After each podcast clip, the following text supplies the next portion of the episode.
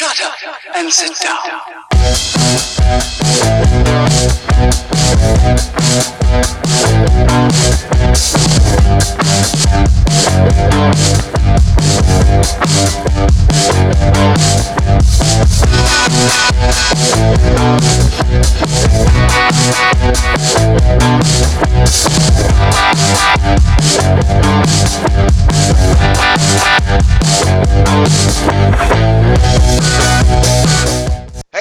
And welcome to Nerd Splaining. My name is Eric Da Silva, and I'm here with my co-host Jose Romero. What's going on, Eric? Uh, Here as usual. This is a, a fun episode. We have uh our first official guest on the podcast here. This guy, you may follow him on Instagram at Attack Peter. He also has some stuff coming out with Skybound. Give it up for Peter Santa Maria. Hey, what's up, guys? We I'm- go way, I'm- we, we go way back. All three of us, really. We are we are friends uh, from back in the day. Uh, we uh, all worked together um, uh, at, a, at a video game store once upon a time. Um, uh, I, I will. You can say you can say GameStop. I, There can, aren't I, other I wasn't ga- sure if I could stores say left. it. That's fine. Yeah, yeah, yeah. I wasn't sure the legalities of it. I don't know. Right, Whatever. so- We have no obligation to anybody anymore. That's right. Four seven seven for life. That's what I say about that. Right. Um, Actually, it's been like uh, what 18 years, Peter. We've been Jesus. friends, maybe 18, 19 years. Yeah, a long time. I was gonna say. In fact, time. if you want to hear a lot of dirt on what Eric was up to at GameStop, uh, Well, follow me, I'll and I'll be posting it little by little on my account. if you want to hear everything Peter was up to in GameStop, uh, uh, it was nothing because he contributed nothing. Exactly. I'll, s- I'll say this because 18 years is a long time. It's impressive, to be honest with you. But what's That's more true. impressive that you know Peter and I both have to put up with Eric for 18 years. Oh man, it's been Uh, rough. we, need like, we need like a statue or something. First of all, God, Yeah. God first bless of all, the only God reason bless I- Peter for that. the only reason I put For our it here is multicultural because listeners, there's an, a, a saying that says "Que aguante." The only reason I put up with Peter is because I, he needed an adult to be accompanied all the time because he's a minor. So it was it was very difficult. And Jose couldn't be trusted around minors, so it was a very complicated situation. That's a fair point. Uh, but uh, thanks for joining us, Pete, man. And I, this is a very cool episode because this is something that is near and dear to all our hearts. But before we get to the main topic of today's show, we're going to talk a little bit of news, kind of see what's going out there, and recap what's in the nerd world. And Jose, why don't you take us down this trip during Update Lane? Well, there's one I think that both of you guys are going to be interested in. That is HBO Max. It's been the news for a lot of reasons lately, but they are, I guess, bringing back the Batman animated series for Nice. Awesome. season. Heard about that, and I'm super excited. I know you. We talked about it before. I know you're a huge fan. I am too. Um, Eric, um, It's the Peter, best Batman thing I've, I Okay, think I was about to ask you. I remember you also Yeah. really liking that animated series. It probably is one of the overall, probably top to bottom, the best Batman we've got. Yeah. I'll I guess. tell- Is that right? My kids are very hard to get into anything. Like anytime I sh- introduce something new, they're like, "Eh, I didn't discover it. I don't want to watch it." So when we got uh, HBO Max and uh, Batman animated series was there, I was like, "Look, I'm going to show you one episode, and if you dig it, I'll show you more. And if not, you can just walk away from it." And I basically started to show them like a highlight reel of like the best episodes from the series, and now they're totally into it. Like I showed them like just the three episodes I showed them was I showed them Heart of Ice, the Mister Freeze uh, reinterpretation, which was dope. I showed them uh, Almost Got Him, which is that when all they hear all the villains are playing poker and they're bragging about how they almost killed Batman. And That's then, my favorite episode. Oh, it's just such a good episode. And then I played them the Joker's favor, where the Joker just pulls over a rando and is like, "I'm gonna kill you unless you give me a favor." oh, What- such a yeah. such a So great good. episode. And then they're like, "What else you got?" And I just started to feel like I, my daughter just watched the Ra's al Ghul two part episode where they introduced Ra's al Ghul for the first time, and she's like, "This is great." I'm like, "Yeah, I know." That's to me. That's considering how long it's been since it first came out. I literally remember being what ten years old or something, watching that show when it came out on TV. I think Batman Returns had just came out at the same time, so that was like they they launched it together. But I can't think of a piece of entertainment. I don't know. That's that I still love as much as when I first saw it. I know, and I could tell it was impactful to you because once you saw that, you stopped growing at the age of ten, and that's like I'm gonna stay like this forever. So That is actually a true story, folks. and not, and not to jump on that side. I'm just saying. but I, I hope I hope they bring the original team on. Uh, I hope I, I hope they bring the original voice actors because I, I don't know how much longer we're going to be lucky enough to have a Mark Hamill uh, with us. So you know, uh, Jesus, Eric's already killing Mark Hamill. I know. Relax, man. Listen, listen. what do you know that we don't, dude? Uh, Larry really? All, all I know is, and Is this that is, other news I missed? What? What? this is the scary part. Mark Hamill. Eric's outside Mark Hamill's door right now. I'm trying to get a, a lot of Mark Hamill signatures right now and stuff. So I'm like, come on, baby, Daddy's gonna get a new house. Jesus One question of a movie, and all of a sudden, you just That's it. He has a the burn pasture, Eric, here. Eric has a burlap sack and a rope. And he's standing outside his Hollywood home right now. Uh, I can't. I, I know we don't have much time left with Mark Hamill, so we better. I know. It's called being a dedicated fan. Okay, so that's, I'm just really I'm a, huge into collectibles. Yeah. I think you're in a. I think you're in a death pool. Is what you're. Oh yeah, I mean clearly that's what I do every year. 2021, I I, was have gonna list. say. I would say Mark Hamill would, would outlast uh, Kevin Conroy. Kevin Conroy does Yes, not look like in the best of shape either. So I'm really hoping that we can get this off, uh, this project off pretty soon. Mark because Hamill's in his 60s. He's got 20 years at least. no, Hamill's in his Yeah, yeah. 70s, isn't he? 70s? He's, he's the same I don't know. age as as Alec Guinness was when he first filmed episode four. Like that's Oh, yeah. yeah, but think about this. Uh, how old is uh, James Earl Jones? oh yeah, James Earl Jones is probably older than that, right? And Oh, he's no, still he's doing Vader voice. I'm saying so. Like, if it's voice acting, I think we're gonna be fine. Wow, okay, he- so okay, Mark, Mark was 69. Wow. Wow. yeah, Okay, I stand corrected. but he's not on the way out, guys. Yeah, it's true. Yeah. He's got a little bit of time. I'm sorry, he looked a little rough in Star Wars, and I just assumed the worst, so I apologize.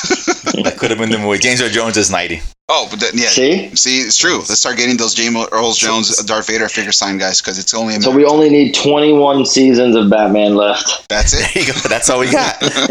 Enjoy what you can. Speaking of series, there's another series on HBO Max. Now, this was going to interest Peter a lot. So he's a huge fan of this property. He does a lot of art based off this property, and of course, that's the announcement that they're going to uh, win development of a Godzilla TV series. On Wait, HBO really? Max. Yes. Oh, look, I- Peter. no, I thought it was. Uh, isn't on Netflix?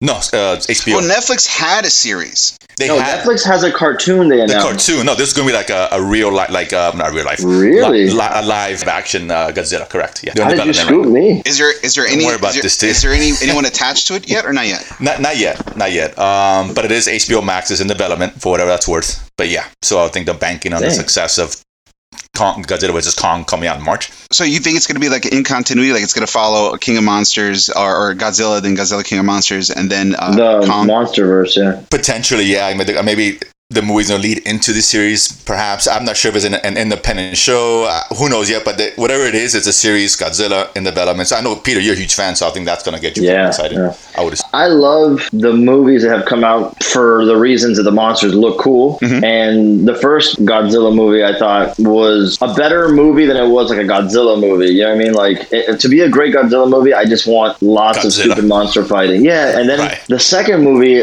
the acting was way better. The actors were way better. You're talking about Kong, right? No, no, No, no, uh, no, King of. Monsters. Yeah, it came No, to me, Oh, I'm Kong. Skull Island Gotcha. Is the best of all of them so far. And the way they handled Kong, the whole story, like that was the perfect mix of pulp, like fun, dorky monster stuff, Right. and some respectable plot and like interesting characters. You know what I mean? But I, I, I feel like if they do a show, man, how would they do that? How would they make it like monster focused and then also serialized? I got a, I got a, I got a crazy pitch. The way you do it Monster Focused is if you take it from King of Monsters leading to Kong, you know how they had newspaper articles where like they were basically saying the the poop from the Titans was like a fuel Right. source. Maybe certain people are being affected by those contaminants and they're mutating. So there's like a virus that's mutating humans into like monster-like beings, and so they Dude, that's so weird that you're talking about that. That's I don't know what I can say, but there's a comic coming out pretty soon from uh, Image and Skybound that kind of has a plot line that you're just describing. There Yeah, you go. exclusive. you heard it here first, folks. Remember that. yeah.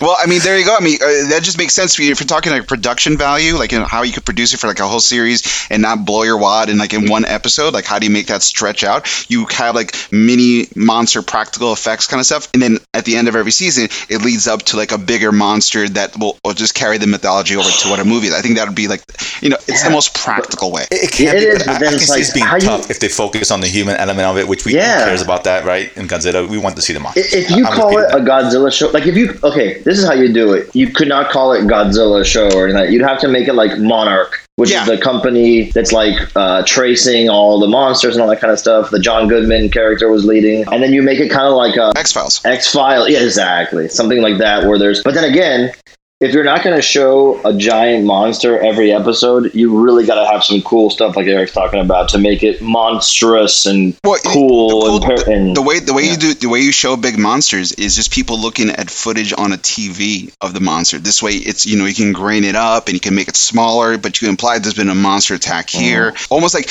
we're we were 20 minutes too late after the fight. Uh, I don't know. I, look, that's, I that's probably what will happen. Yeah, right, exactly. I Look, want spend. did you ever That's watch- expensive though, to to, go- to do a show like that though. Like I big like monsters, be. monster Did- did you ever- super expensive? Did you ever watch um what was that dumb uh, show on uh, ABC, The Shield? Yeah, Okay, and when I first started watching Shield, I didn't watch the whole thing, but I watched a few episodes. Like, oh, it's cool. It's in the universe. It's in canon. And then little by little, I realized that I didn't want to watch a show about the Shield agents. I wanted to watch a show about superheroes, and it Of just didn't felt feel like that much was going on. You know, I that- that's what this sounds like. I agree with you, and that is why out of all the things that ever, the Shield did, I was most interested, at least in just the first season, because even though it was tangentially connected, when it directly connected to Winter Soldier and Hydra came out, I was like, oh, this is cool, and then it never Yeah. did that ever again. I was like, uh, okay.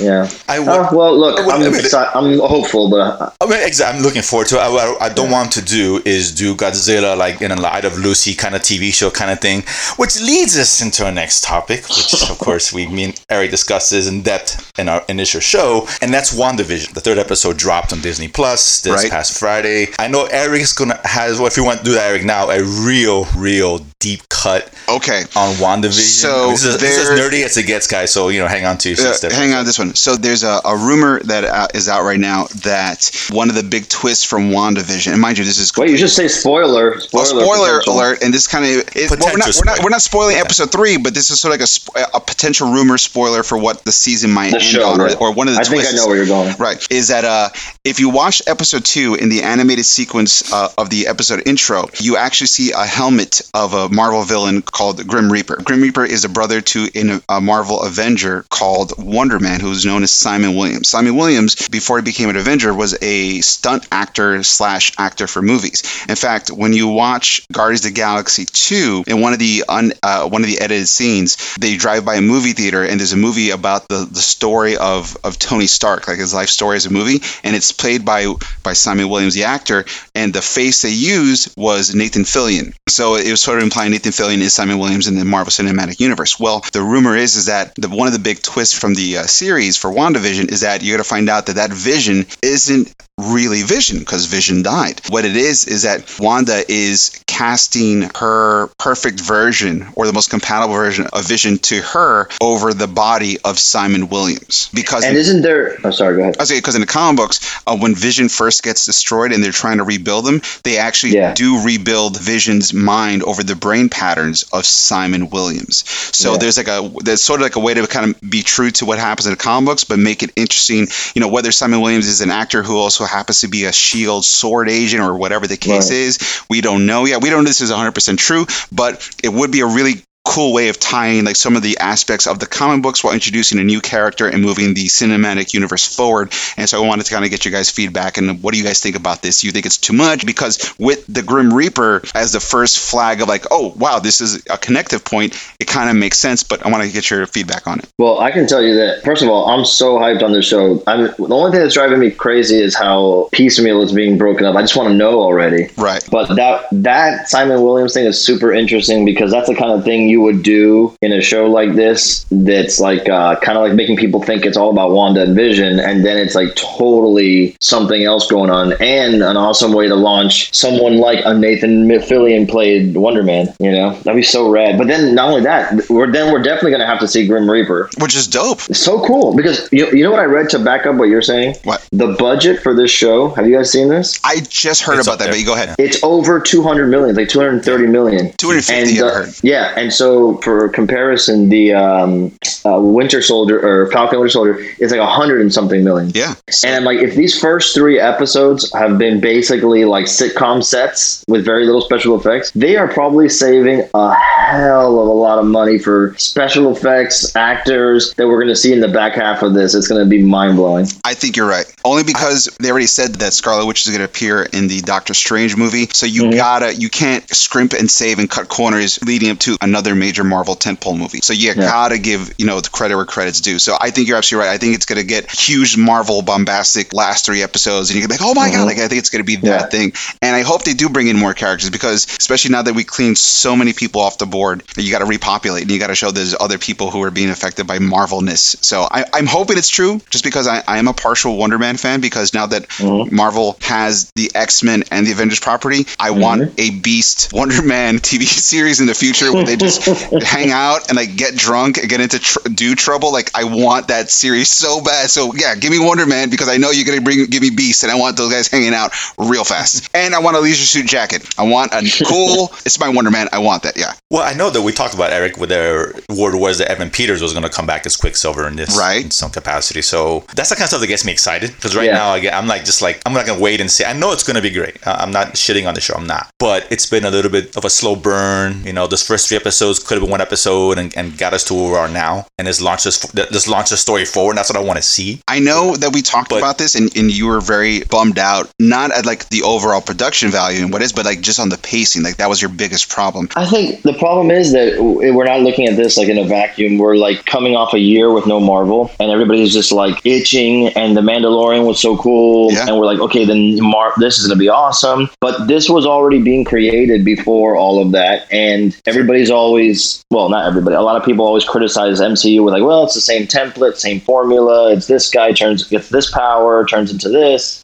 And so now it's an opportunity to do something so different and train us as the fans that the properties aren't always going to feel the same and the shows aren't going to always feel the same. Now, having said all that, I think when we get to the end of this show, the rewatchability is going to be super high to try to pick apart what were the clues that we missed along the way. Yeah. Like, I really think that they're dropping huge Mephisto clues all the way from the first three episodes. I- like, that cabinet that they put Wanda in to make her disappear Right. has some weird like I don't know that, that little it looks like it looks like the Infinity Stone on it, and then it looks like devil horns around it. Then the whole thing where he go where he sees the Grim Reaper helmet. Where's he coming? It's like he's coming from hell or something like that. Right. Beekeeper coming out of the sewer. Yeah. Even though I don't think the beekeeper is Mephisto or anything, it's just like a, a, a hell you know reference. And then that stork, dude, the stork. I, I kept thinking like, how could she not get rid of the stork? Yeah. all her powers are so like especially if it's her own construct you know she Right. can control everything she couldn't control the butterflies and she couldn't control the stork i think the butterflies is wiccan like moving around in her Uh huh. and you know and then that's like a manifestation of it and for people who don't know wiccan is what who billy turns up grows up to be is like a, uh, one of her son, twin sons who has the magic powers And then he's got and then T- uh, Tommy Yeah. becomes the speedster.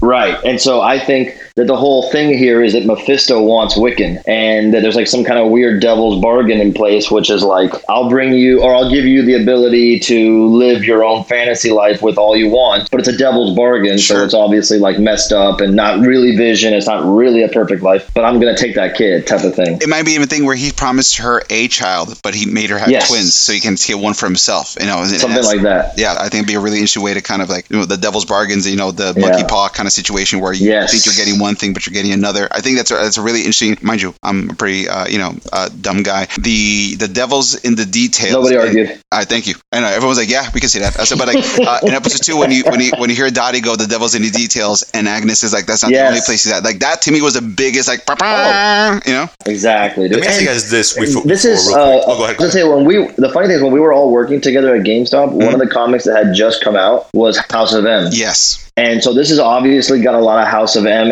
element into it. But I don't, it's obviously not only that. Like all the stuff that you were talking about with the Wonder Man Vision Right. and the other comic series, the Visions. Yes. You know, those are, I think they're borrowing elements of all that, and Mephisto being introduced now, and this being part of a potential trilogy with Doctor Strange and Spider Man Right. one of the uh, big characters that deals with uh, resetting Peter Parker's life as Spider-Man is Mephisto in that brand new day storyline. Oh, and also And Doctor feel- Strange. Doctor Strange once Oh, reset, yeah. yes, reset Peter's life too. So those are both characters I thought was really interesting. They're putting it together more or less, you know. And, I- and that's what I think Kevin Feige's doing. Like he's taking, he's making a, the MCU out of the greatest hits of Marvel. Because if if you're a comic book fan your whole life, like we are, you've read a lot of awesome stuff, but there's a lot of stuff that's not as good. And so, if you want to create the ultimate Marvel experience, you pick and choose and sew together like the best experience of all this. I think that's what this is going to be. I absolutely agree, and I think what you just said is a perfect segue to what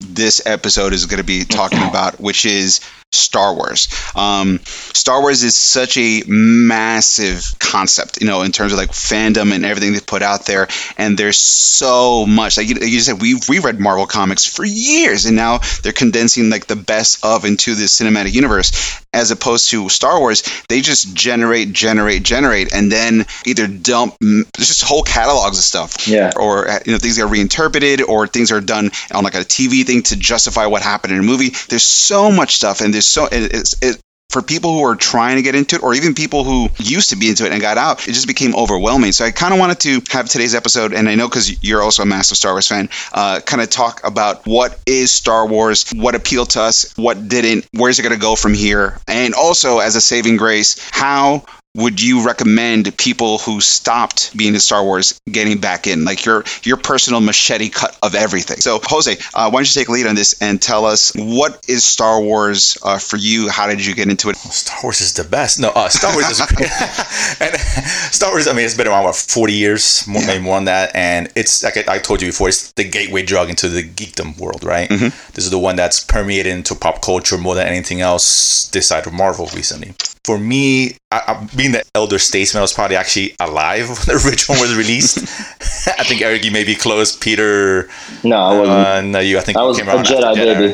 Okay, that's what I thought. Uh, he he was Ewok. That's so. Funny. Um, he's the same size, folks. Uh, for everybody listening, for everybody listening, I'm five five. I believe Eric is also five five, but he somehow fl- fubbed his uh, license to say something else. here's- here's- Typical here's Eric. thing. I'm And five- like, Thick I'm soul. five. Exactly. I'm five eight, and Peter may be uh. five five, but he looks four one. It is a weird. It's like watching those people who paint a hole true. in the, on their floor, and it's like it fall down, but it's just it's just the floor. That's what. It's a weird visual trick. You know I what don't it is? It's like, it's like describing the weather where it's like it's 80 degrees, but it feels like 90. You know, the same thing appears in reverse.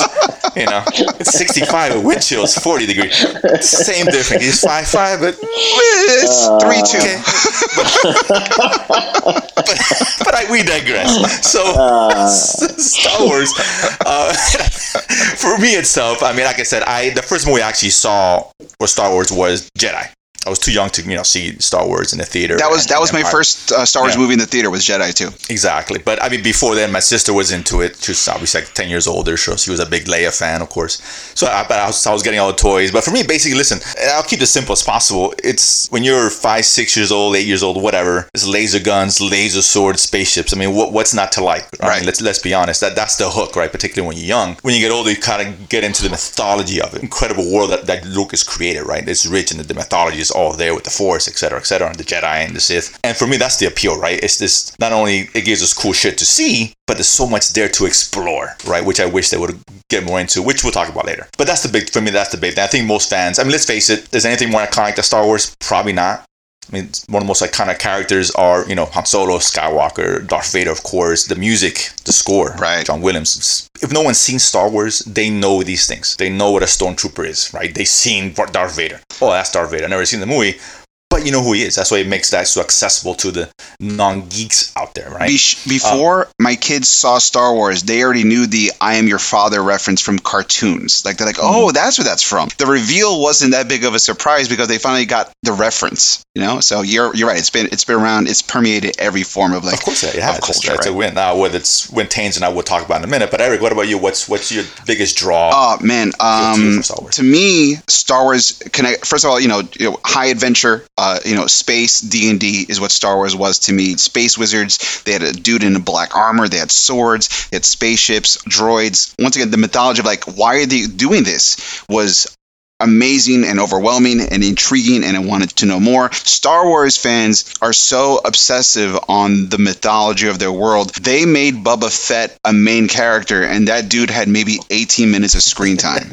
at Like one line, two lines. And he had four lines, and people were like, he looks so cool, and they had to make him cool. Like, like that's how obsessively insane Star Wars fans are, just on the look. That like, oh, that guy looks cool. Give us more of that guy, and they had to create a whole lore for that. That's what basically the Mandalorian is at this point. What I loved about Star Wars, you know, growing up with just the original trilogy, was that I felt like Star Wars mirrored my maturity. Like when I first got Star Wars, it was like a fairy tale, and I was like, that's cool. And then you, when you get to Empire, it's sort of like becoming a teenager where you start questioning your parents, you realize they're fallible because nothing more, nothing more like screw you, dad. It didn't find out your dad is Darth Vader. Like holy crap, like this is horrible. And then becoming like a, an adult, you kind of realize, hey, daddy, you made mistakes, but you were human. But I also think you're not that bad. You can make up for them. You can become a better version of yourself, and that's kind of what adulthood is. And I feel like to me, that's what the original trilogy was. Was like it matured with me. It showed me kind of like what people can do in those analogs. And I mean, the kissing your sister thing took a while to kind of like process that. Like, oh, this is all was this is waiting for you wrong. to say that. That's weird maturity. Uh, yeah. You gotta there's a, there's a, there's a, there's a strict there's a strict line where I'm like nope that's uh, that's gross um you know that maybe sometimes it's, it's important to pay attention to your outline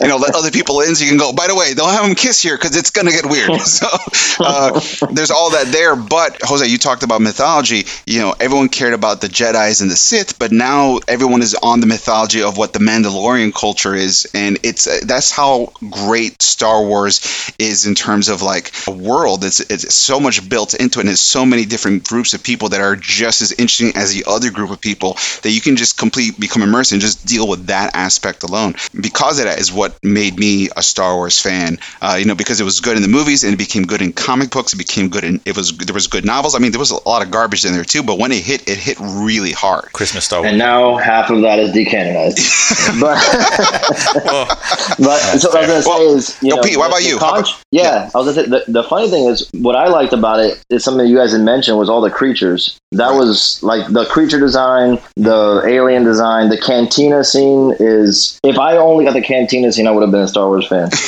and and that for me is like what got me hooked. So I always remembered the movies by the monsters in it. So the cantina scene was part was episode um, four.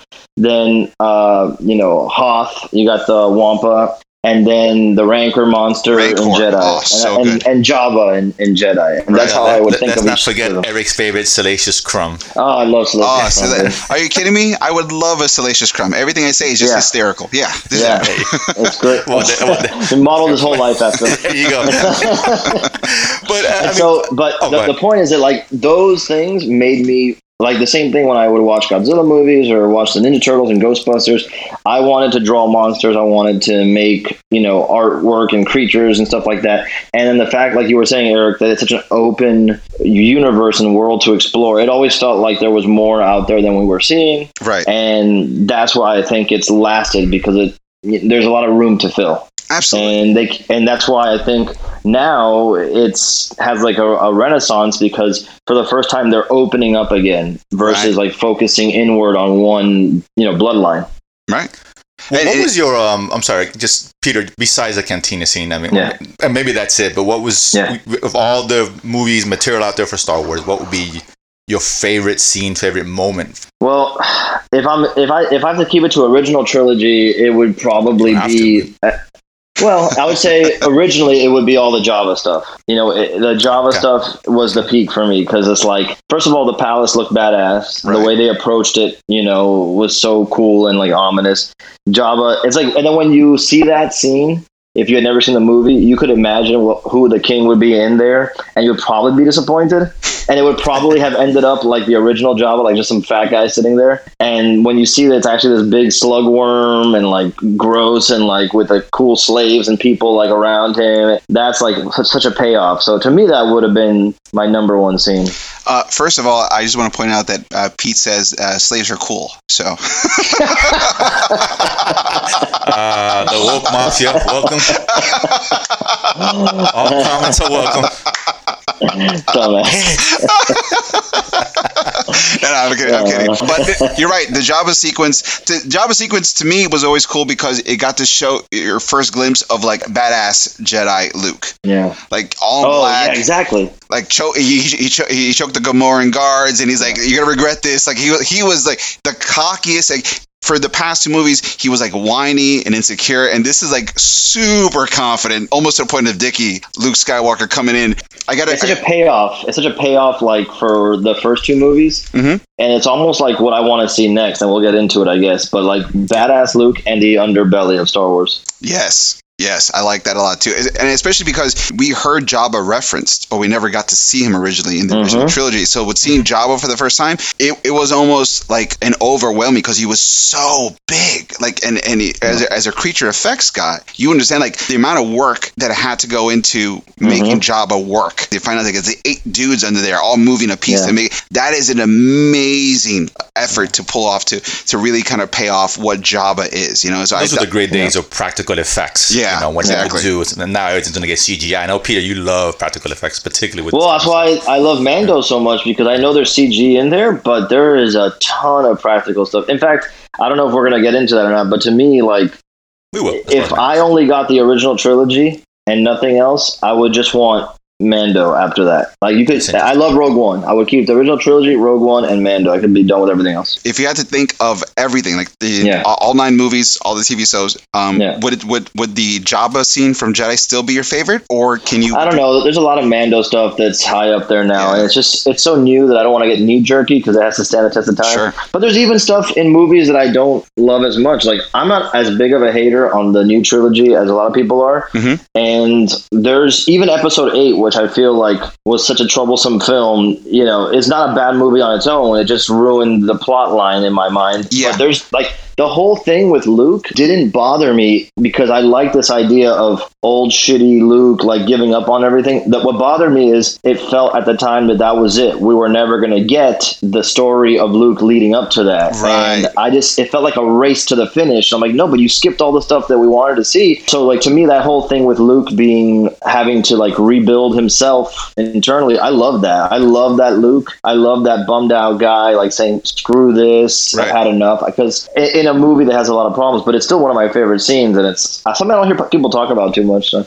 Well, let me let me ask you this because I, you know, you bring up a good point. The Star Wars Yeah. fandom is it's it's out there, right? There, It's a nightmare. It's been more negative than positive, right? For, for a good reason, I would say. Well, I think Mando's bringing people back. It's bringing big people back, but there was a stink on it for a while. I mean, a- as Yeah. you look at it, if you're not a Star Wars fan, right? If I have to be completely objective about it, is Star Wars the franchise itself completely overrated? Meaning that let's, so. let's be real, we've so. gotten three good, great movies, and uh, t- let's take away Mandalorian for a second, right? That's that just came out for the most part. Every other movie has the prequels were a mess, right? And I know Eric, you like them. Shame on you. Uh, first of all, uh, I, I I'll, de- I, I'll defend him. I'll I, defend you- him. I Stop, liked, I liked, I liked uh, as a seven point nine. I liked Revenge of the Sith. I mean, you know, me and my daughter literally just watched it last night again. Uh, Uh, I liked Revenge of the Sith. That's That's, still. I, that's I'm, kinda I'm high. sorry. That's kinda I, I, I liked No, Revenge. but- there's, and there's problems with it. It's not like I said. It's like seven point nine at best. I'm being generous here, and that is them trying to to wow everybody, and they pulled a seven point nine. And my daughter liked it, and I kind of told her like, I'm glad that you like it. I see some problems with it, and maybe when you're older we can talk about what you see. But you know,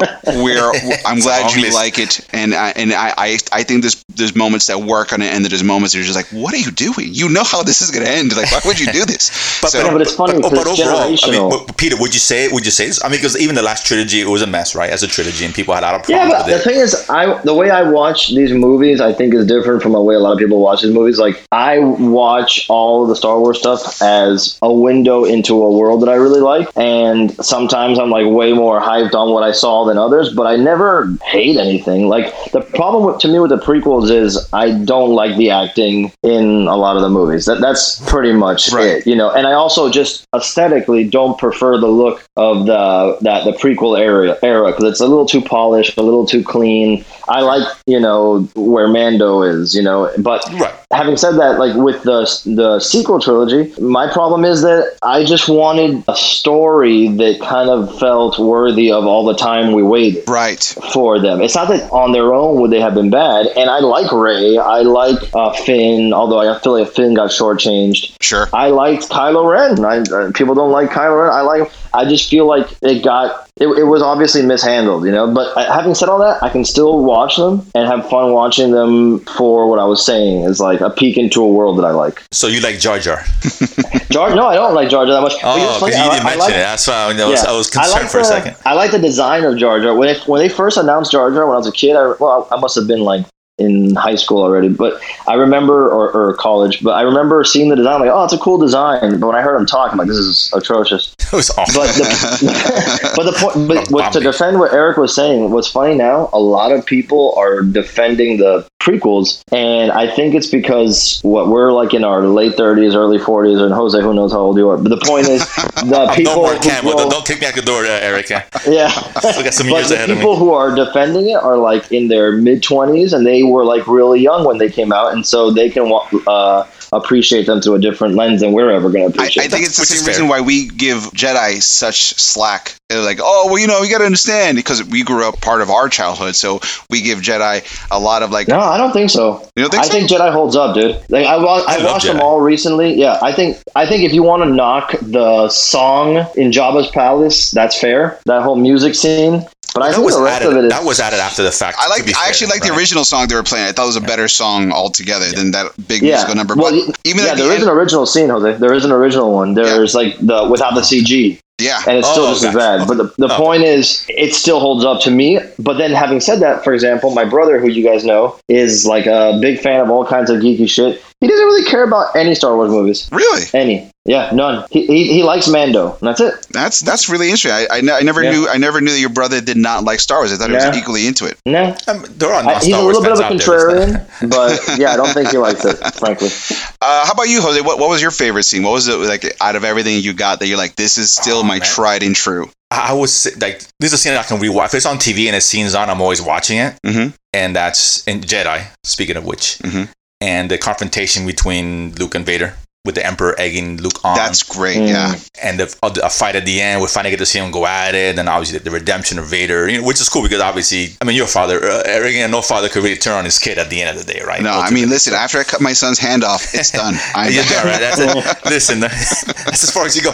But I love that scene. It's something that the drama built up, and it's such a great payoff. I mean, I love that scene. I can watch that, you know, thousand times if it's on. Oh, you watch this scene real quick. the whole Luke arc is fantastic. Like you have the the Jabba scene sequence is great. Luke revisiting Yoda, fantastic. Even a little bit of like when Luke helps land on Endor and they get the speeder bike chase. But as soon as Luke leaves Endor and goes to see Vader, the Endor part of the story kind of feels like lazy or they didn't know how to do it right. They're like, ah, we'll just get this over here. Like, and that's I felt like the Ewoks were kind of like a little overpowered compared to what their obstacles were. I felt like a lot more Ewoks should have died. It should have been a bigger struggle of things.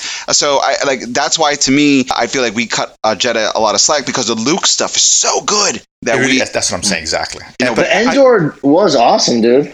I, Endor I get was the awesome. Ewok slapped. I, I, I think Endor was awesome until Luke leaves. When Luke leaves, Endor sort of loses its its its luster. It kind of becomes sort of like, uh, well, let's just do something, guys. I mean, oh yeah, we have a shield generator. Let's go do that now. Like it, it didn't feel like Oh. urgent. Like they were like they were they were braiding Leia's hair until It was a B story. It was I, B it- story. but it, it was a B story that that that got an, a D minus. It like it was not no, I, it was not Yeah. compelling enough to to go oh my god like uh, you know say what you will about the sequel trilogy but but force awakens their a story and their b story solid and and it felt compelling and interesting even though it, it felt like a love letter to the previous six movies prior to it or sec- uh, yeah um it still worked like and and part of the reason why i think the, the sequel trilogy gets a lot of crap is because the promise of what the sequel trilogy was on force awakens was very much not what we got with last jedi and rise of skywalker so Dude, the whole idea that we did not get the payoffs that we expected from that first movie drives me insane. And then, ha- having said that, though, I'm starting. I told Jose this the other day. I'm like, I now have hope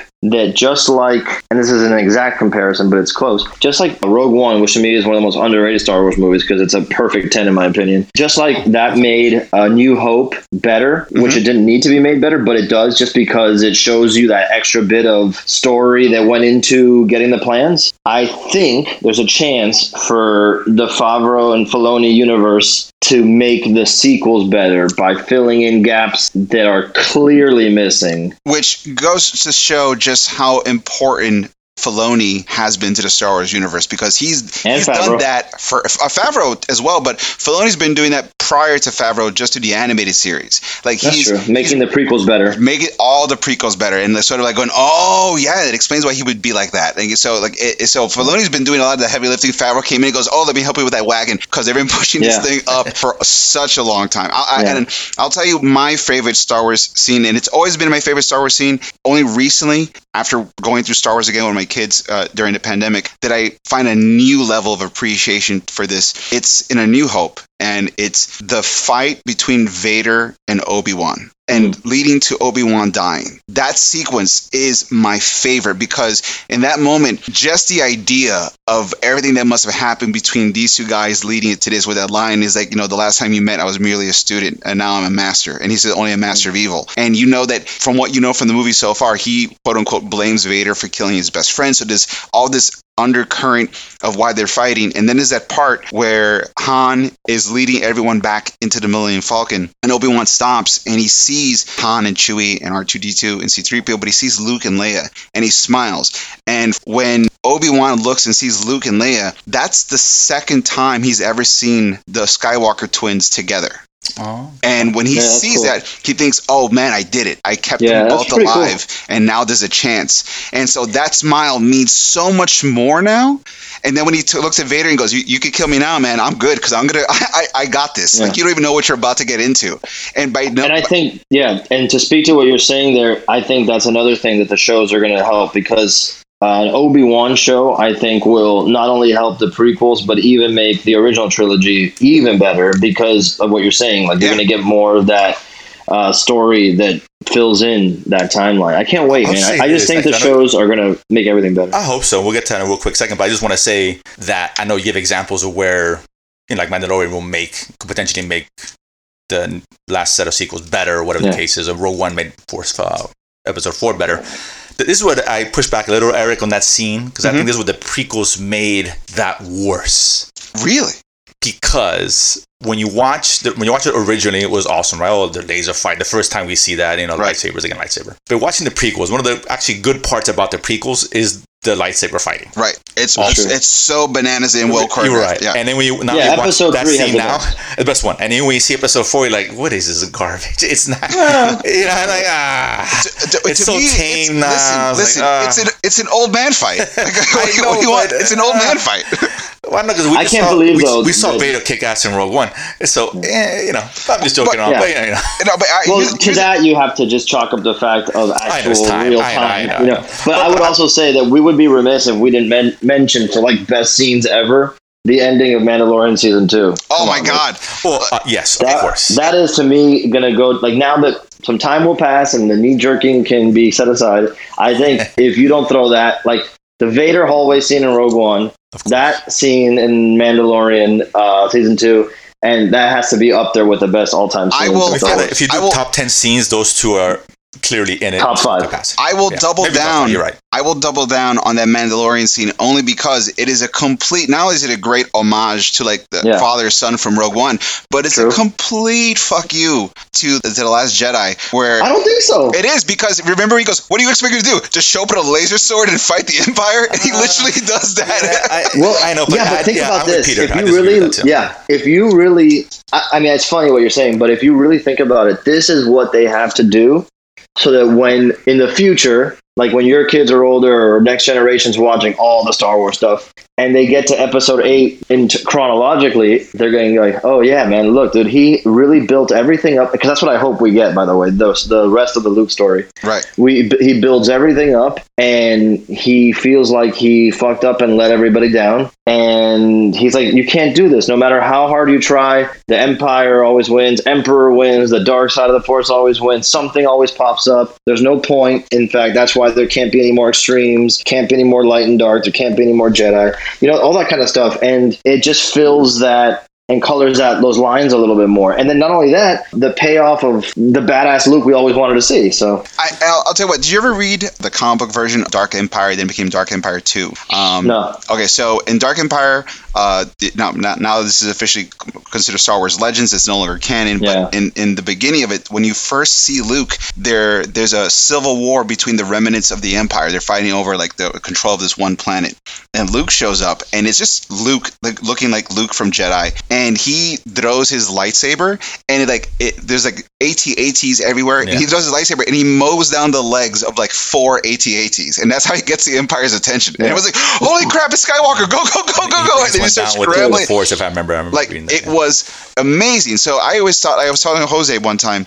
To me, the way you could have kept everything in Last Jedi, but made every Star Wars fan feel like yes, is you would have not had a force projection, Luke. It would have been Luke actually there. And when the AT-AT show up, he would have just mowed down their legs. So everyone inside is still alive, but uh, they're, they're completely immobilized. And then when Kylo Ren comes in, you have the big fight. And just like Lucas always talked about, like it's got a rhyme, it's got a poem, it's got a fight, you know, similarities. He should have had the moment where he sacrificed himself because he realized that Rey had gotten away. And I think that would have been like, give us a little bit just like you gave us a little bit in Mandalorian, if they would have just given us a little bit of like how badass Luke is, after all that, it didn't matter because he, he was just a distraction anyway. That would have been like I don't think I think this movie would have been way I more. agree with you. It, it- they just But- needed a little bit of badass Luke, just a smidge. I I agree with you, and I se- I, fe- I felt that way like staunchly until that episode in Mandalorian because before I thought, well, that's it. Like they're probably going to retire the Luke character, Right. you know. And now I feel like, oh, dude, by the time we're like all said and done with Star Wars, whenever that is, the idea of the movie trilogies, I think, is going to be less significant, and everything is just going to be episodic content. I think you're I think like- you're right. Smart. And then the whole thing with Luke in the sequel trilogy will just feel like that's this moment of the timeline of the Right. story. At the end, we'll have so much badass Luke kicking ass, and it's just going to be like an earned character arc. Like in that fact that he rode so high, became the ultimate guy, and now like something changed that, and that's what's interesting. And then can he salvage himself and his like feelings and and be that triumphant guy one last time and go out sacrificing himself for the cause, which is going to make all of that great again. But it's it's going to take some time to fill it in. Well, let's look forward because we want to obviously Yeah. end off with. What, well, I, want, I, what want, we- I, oh, I do have this question though. Talking about, was there ever a moment that you felt like, okay, I'm done with Star Wars? Like I liked it, but now this, Yeah. like I, I'm not, I'm not completely walking away saying it sucks, but I'm just not going to be as big a fan. The prequels were that for me, but even then, I loved the art of the movie books. So I have those books, and I would just look at those and try to enjoy Star Wars from that aspect. But I did not connect to the characters at all. Even rewatching them, like I don't really care about many of those characters. I don't like the acting of uh, Anakin. I like the character of Anakin, and I sort of can get into it episode three. But man, it just bums me out to see the acting sometimes. Hopefully now we'll redeem it. How about I you, Jose? I, I, this last trilogy kind of brought me down. Not, not- well, this trilogy just kind of the whole Kathleen Kennedy era of Star Wars for the most part. Uh, Taking Mandalorian aside, Right. because I think she's, she's given us more crap. And Rogue good. One, as, Right. as Pete said. Rogue One is good, but I'm I, didn't, I don't think it's That's what a I'm 10. saying. It's like it. Kathleen Kennedy. Um, but, but I think, but, but most of the movies, most of her reign over Star Wars has been mm, mediocre at best, and probably more towards the bad side than the good side. But I'm still hopeful. You know, don't be wrong. I love Star Wars, and and, and me, Pete, we talked about this. And, and as far as the future Star Wars, which we're leading to now, I'll give you a Sophie's choice, Peter. And Eric, I know we you answered before between us, but you can answer afterwards. All right. Because we're both, all of us like Marvel. We all love Star Wars, right? Both of them. Mhm. Yeah. And we heard Disney, their presentation with the stockholders, and they released a slate for what's, what's coming out for Marvel, what's coming out for Star Wars in the next few years. Knowing all that, Peter asks you, you can only choose one to watch one of them. One gets erased and gets Thanos snaps. the other one stays with us. Sophie's choice, based on what you know coming out, would it be Star Wars or Marvel? Well, so here's the thing with me. Like, I think on average, obviously, this is not controversial, that the Marvel films have been leaps and bounds better than anything we've gotten from Star Wars consistently for a long time. Agreed. But when like Star Wars is at its best, like Mando had me so hyped, dude. Every episode, because it's like with Marvel, it's all awesome. But like we were talking about earlier, Eric and I, uh, about the comics, we kind of have an idea where things are going because of our backgrounds, and we're just kind of like, man, I can't wait to see how they do this. Right. You know, and but I but I feel like it's I've been there before, and I'm just enjoying it in a better way.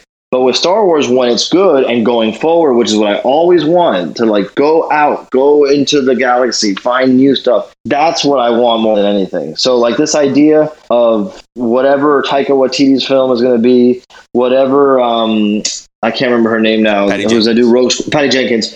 And then whatever these that the acolyte, all that, all that stuff is so like open. We don't know what it could be. That gets me more hyped. So I would probably pick that. Wow. Wow, that's that's a, I, that's a I, I agree with you. I- I'm, I'm on the same page. Although I'm, I'm a little bit down on Star Wars. Yeah. I, I love it so much. I I think it's kind of risk The versus potential, reward. dude. This has the potential to be fantastic. Marvel, we know when I get it's gonna be great. Of course it is. It's right? gonna Marvel's gonna be great, dude. I have It's no gonna be great. doubt. And I'm Right. even like down on the characters that they're gonna get into. Like I don't care about Wiccan and Speed really, but mm-hmm. or I don't care about the new Avengers. But I love X Men and Fantastic Four. But I bet you by the time it's all said and done, I'll love Wiccan and Speed.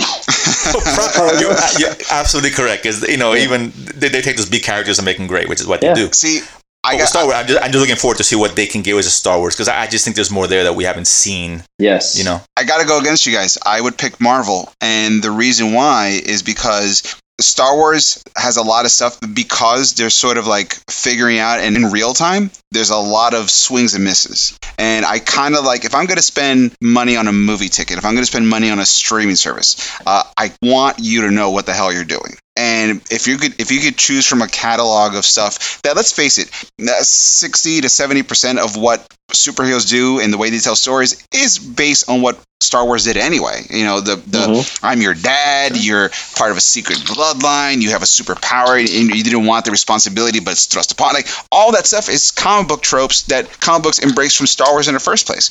I'd rather get the best version of that consistently than go, well, this wasn't good, but I hope the next one is better. And so because of that, I go for the Marvel just because of like the amount of financial investment I'm going to put into it and the time I'm going to put into it, at least for the cinematic universe. I, I'd rather go for Marvel just because I know it's going to be consistently on point more than Star Wars has been. This might change later, but as of right now, I'm going to stick with Marvel. I this get one. it, and, and it makes I- sense. but I tell you what, though, when, when me and Peter are gushing about Mandalorian season three, you're gonna cry yourself to sleep, dude. Uh, maybe, So- maybe. but, and, uh, and don't No, jump on the the wagon point. again. You're off, dude. and, you're off. and, and, that's, Tell and, that's, and, and that's fine because I'll I'll be there watching Solo, going. Yeah, These guys yeah. don't know what the hell they're talking about. I like Solo. I like Solo. Oh, Peter, you're killing me. Um, really. I. Here's the I thing. don't think it's the greatest movie, but I do like it. No, so- I- look, Solo to me- can't tell me that you enjoy the prequels and then shit on the on Solo. No, no, Solo just felt like an episode of a show that should have existed instead of putting all the attention to one big tentpole I'll say film. Solo to me is like the Ant Man of the of the of the Star Wars franchise. Like it's I love fun. Ant-Man. It's fun. I know it's fun, but it's not like you're not like oh man, thank God it's Ant Man. Like it's just like oh this is fun. It's just a oh, fun. Oh, Oh, that's true. I- exactly how I feel. That's exactly I it. just Yeah. jumped off Solo, th- th- th- and it, it took me out of it the minute they had the reveal of his name. That was the worst scene in Star Wars history. I don't care about that. It's so It's- bad. It, it just it was Listen, just so bad. It is Ah. that was the Star Wars that was the Star Wars version of a newspaper giving the superhero's name. That's exactly what it was. It was like, oh, you're by himself, Solo. Yeah, yeah, yeah, yeah. Oh my god! They should have just had Jar Jar introduce that name. This would perfect. Needs to think you I- Solo.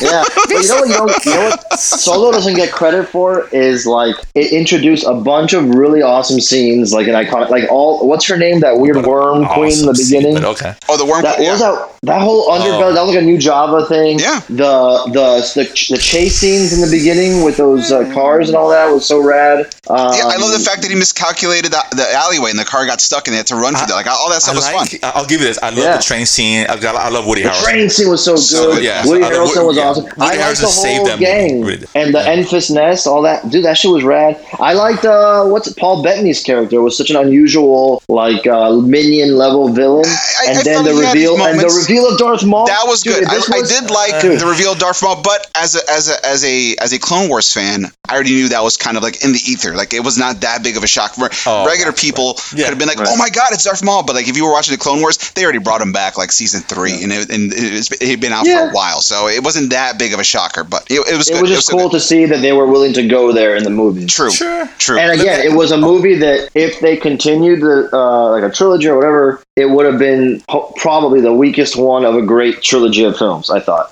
Could have been. potentially. Oh, potentially. So I will ask you this because of what we're talking about Star Wars having good movies and problematic movies and, you know, issues of fandom being on board or just being completely disassociated. Everyone talks about like the machete cut of like how to watch the Star Wars movies. Do you have a personal machete cut of what lapsed fans or people who have never seen Star Wars should watch in a certain sequence to get them on board? And you can take anything, like any animated series, any movie, any TV series. What would be your machete cut of like this is what Star Wars is, guys? Get them back on board. Like what would that be for you? Uh, if you want, I can start, I can go first. Yeah, cool. Go ahead. Okay, cool. Uh, so for me, my machete cut to get fans back on board, I would show them uh, nuggets? Re- Revenge of the Sith. Oh, you, you lost him. Oh, Sorry. Go ahead. Go ahead. all right, My apologies. uh, pretty big jerk. Uh, I would be, I I would show them uh, Revenge of the Sith. I would show them. Twice? Yeah, the first movie they would see is Revenge of the Sith. First one. That's the first. Uh, Wait for it, Jesus Christ! You, you I don't want to wait anymore. You just, you just, I- the I name don't soloed me right here. Okay, so you do Revenge of the Sith. You do the last episode of Clone Wars. Then you do Return of the Jedi, and then you do the last episode of season two of The Mandalorian, and then you do Force Awakens. And that's like the machete cut of like if you dug this, there's so much more, but this is the sequence you'd watch. And that's Interesting. that's that's what I'll put out there. How about you, Jose? What'd you do? I, I was I keep it simple, like you know, for anyone who's never seen Star Wars, right? And it's more tailored to that. I would say Rogue One, not even. I take it back. The original trilogy and Mandalorian. That's it. Okay, interesting. Because I think Mandalorian almost serves as a sequel to Yeah. Star Wars, right? It's It kind of does. It kind of does. I would I would just not even go there. I would just say just watch Mandalorian. And if you like that, watch the original trilogy. Ah, all right. That's fair. That's it. Because I think even though we love the original trilogy, it is dated in a lot of ways Sure, visually, sure. and there's a lot of '70s era stuff that kids wouldn't give a shit about. But if you like, like my, I always think about my brother again. Like my brother loves Mandalorian, doesn't care about the original trilogy. Most people, if they watch Mandalorian, if you're hyped on that, go watch the original trilogy. If you're hyped on that, you know, go wherever you want from there. That's fair. That's Okay, I not, can see that. So I, now, to because of where we are in terms of like that, what do you feel the future of Star Wars is going to be like? What do you think they should remember to keep this successful? Because to me, the success of Star Wars has always been not just the mythology, but the genre homages that they choose to funnel the story through. Like the reason why Mhm. uh, New Hope works so well is because it's essentially a fairy tale. It's a pickup of like Kurosawa's Hidden Fortress. The reason why The Mandalorian is so good is because it, it feels like an old west kind of series. I feel like Star Wars always works best when it knows what uh, what genre homages they're gonna push their new movie series through, and I think that's part of the reason why the sequel trilogy didn't work so well. With the love letter aspect they created with Episode Seven of Force Awakens, they never had anything else to kind of compare that to. And so if, if you always think, okay, this story is gonna be told through the lens of this genre via Star Wars, you never really lose track of what is great about your story. And I feel like that's a part of the reason why the prequel trilogy didn't work as consistently to everyone is because there was no uh, genre lens we were pushing through. It almost felt like this is a play about history that you need to watch and then write a report about afterwards. Like it was never like Mhm. there was no connection point, but you felt connected with the with the original trilogy because it was very fairy tale uh, aspects of it. You know, a little bit of war here and there, but it was felt very fairy tale. Uh, and uh, if you look at season one and season two of Mandalorian, there are a crap ton of of like old west kind of feel and vibes to everything he's doing. And there's other stuff like I felt like a little bit of like aliens and the th- and the thing with the snow planet spider stuff that was a lot of fun. But whenever they keep it within channeling Star Wars through a genre lens, I always feel Star Wars works better. So there's and there's so many stories you can tell like that. Like you know, Rogue One felt like a World War II movie where they're going behind enemy lines to get that one secret that they the rebellion needed to win. It, I think that's why Rogue One works so well. I mean, you could literally do anything. You could do Star Wars uh, Uh, Hobbs and Shaw, where you have two rebel agents that are kind of like in the gray area of things, and it turns out that there's a dude who's now like the new cyborg droid. He's leading like a cyborg rebellion because he feels like technology is being wasted in destroying planets and that kind of stuff. And you could still make that whole storyline work via Star Wars, and you could do it in the Star Wars world. It's like I, it's literally that malleable to everything. So where do you think Star Wars needs to go? What do you think is the thing they need to remember going forward to keep people interested and not drop the ball? Uh, I'll say, well, to me, I think it's really simple. And just let Star Wars be a background, you know. So, in other words, it's not about anything from the past. It's not about Skywalkers. It's not about Anakin. None of that. It's just about this is a world, and we're going to visit a different part of it and find an interesting story in that world. It's like for some reason because it's Star Wars, people think that it has to have this and that and that and this. But if you just think about like the genre of crime movies, the, like like Eric was saying, the genre of western movies, in any of those genres, there's all these different stories that take place. Mhm. You know, and so Star Wars is just a genre in of itself. It borrows a lot of aspects from other things, but it's just a world. It's a world that feels like a western meets a Kurosawa film in space Mhm. And then just tell a good story. All that Mando really is is like the lone wolf and cub story, Sure. a little bit of a revenge story, you know. And, It's and that's, it's, simple. not- it's the most most simple story ever, and it lets Star Wars be the star because it doesn't overcomplicate the story. The prequels, to me, the best part about it was Anakin's story.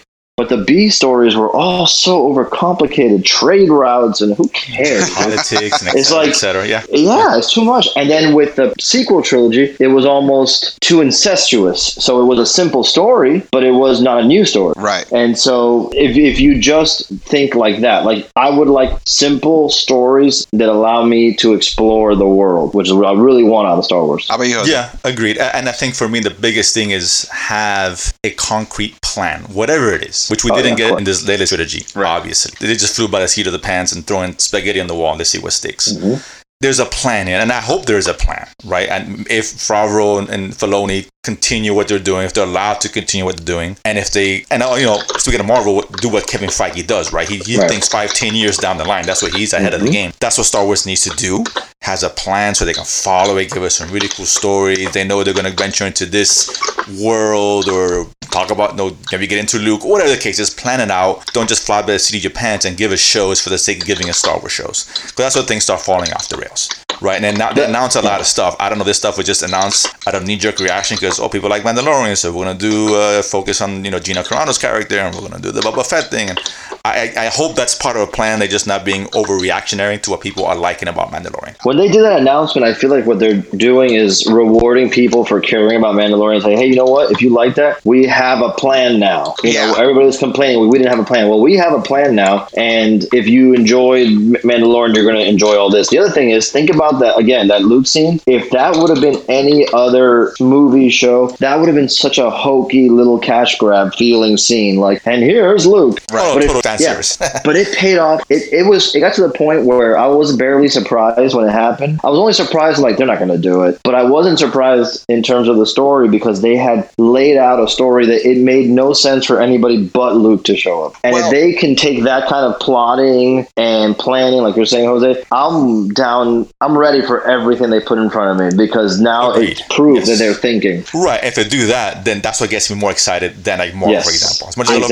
Marvel, I, this is what I want I to love see Marvel. I love Marvel. Right. And because I of. Marvel, like I have faith in this stuff. It's like Right, because that. under the same company, because they see, hey, it's working out really well over here. It, it doesn't need to be the Marvelization of Star Wars. You No, know, it doesn't have to be, but it, it doesn't have to be like this bright and shiny film or whatever. But it can just be something that Marvel pulled off that nobody else could. Uh, 22 films, they all work together and separately. Well, now the same thing will happen with Star Wars, and it'll just be more shows and some movies for like big moments. I will say, I think that for it to work, I do like the idea of it being planned and, you know, like I said, keep it simple, you know, genre aspects and everything. But at the same time, I feel like it also needs to have the effect of like everybody you introduce, and I guess it leans into what Jose was saying about having a plan, give us character arc payoffs. Like, Hell yeah, of you course. know, that's the one thing like Filoni's brought in Ahsoka Tano and brought in Bo Katan. Like, I'm super excited because I, I know all the stuff that's come before them. So don't just put them in there because it's cool. Like,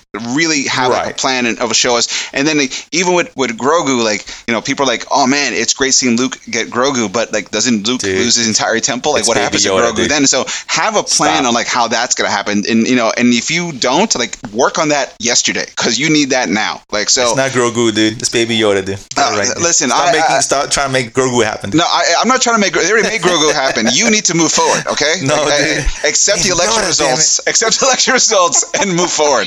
Not my Yoda. Peter, me- really? Is that what you're doing now? Let me ask you this, man, Peter.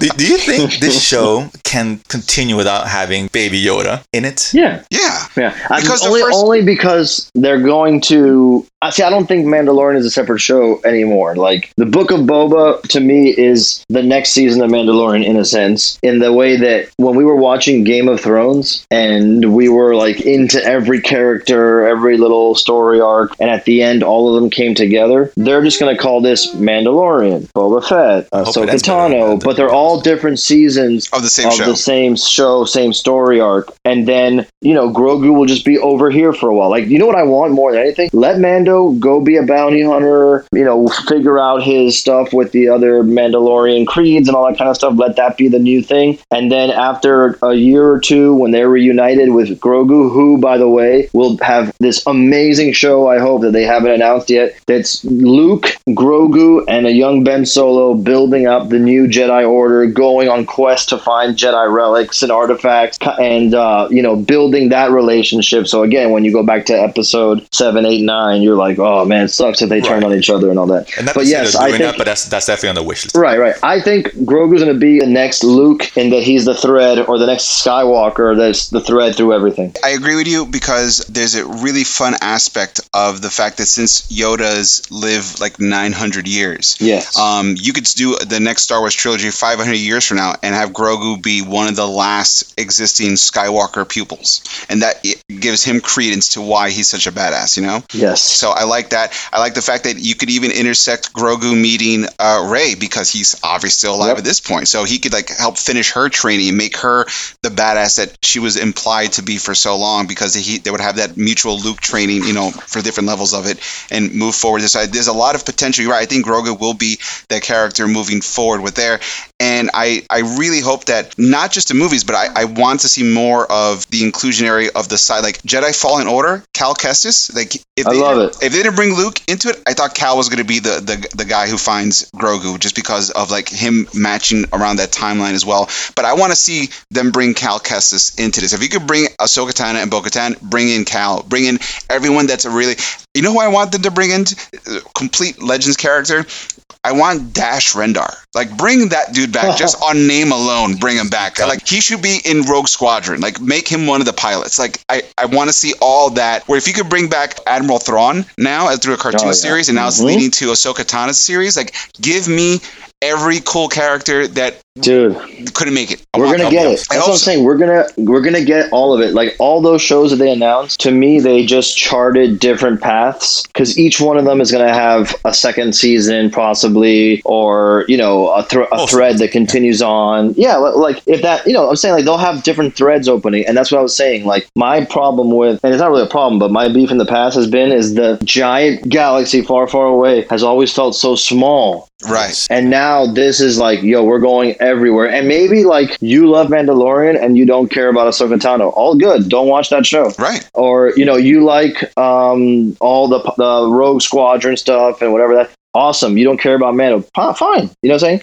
So that's why this is going to be so optimistic and so hopeful for where it can be. I can't wait. I think you're right about that. How about you, Jose? Uh, what do you think about it? Things in the, overall? I mean, look, I- I'm like I said, I'm optimistic, just a little reserved because I, I want to see it before I believe it, right? But again, I just believe in what they have and the source material they have. They can create so much great content, which is why you know when I go back to, I, I'd rather see it than Marvel at the end of the day. And Eric, you're already out, so we'll tell you about it when it comes out. But you know, but, uh, you had your chance, buddy.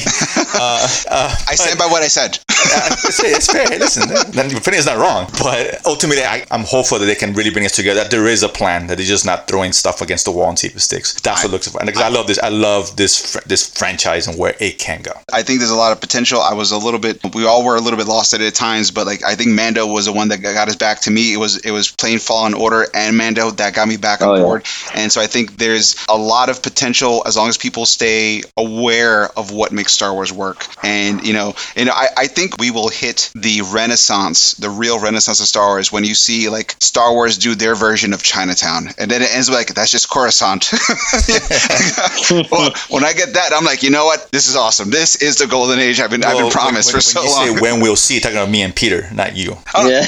I just, I You- just saying. You're out. That that it, You're out, dude. It's You're sad out. that she's just trying to make it work. That's the sad You're- part. dude, you're It's out, dude. I'm sorry, really dude. sad. uh, guys, thank you so much for for checking in on us. Uh, this has been Nerd Splaining for Star Wars. Pete, why, since you're the guest, why don't you tell people where they can follow you and find you? And Uh, you can find me anywhere at Attack Peter online. I have a YouTube channel as well, Attack Peter. There we do live streams. Uh, I make artwork on the spot, and uh, we make stuff available that way. Have guests on and, and all kinds of fun stuff. So check me out anywhere at Attack Peter. Very And. I'll say this: I've seen his stuff, and odd enough, he looks like he's five seven, five eight on on, on YouTube. So it's, Oh yeah, it, it, it's it- really cool. I mean, I was like, wow, okay. it's called the Uh, Power it Rangers trick, where you film from the bottom up, and he just looks huge. Right.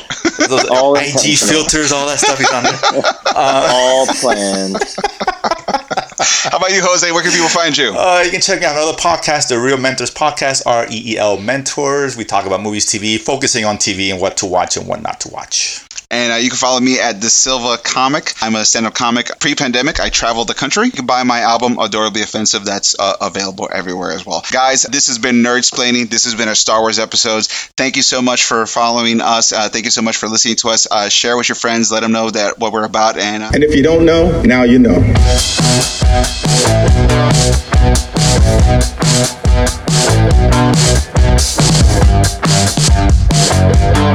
We'll be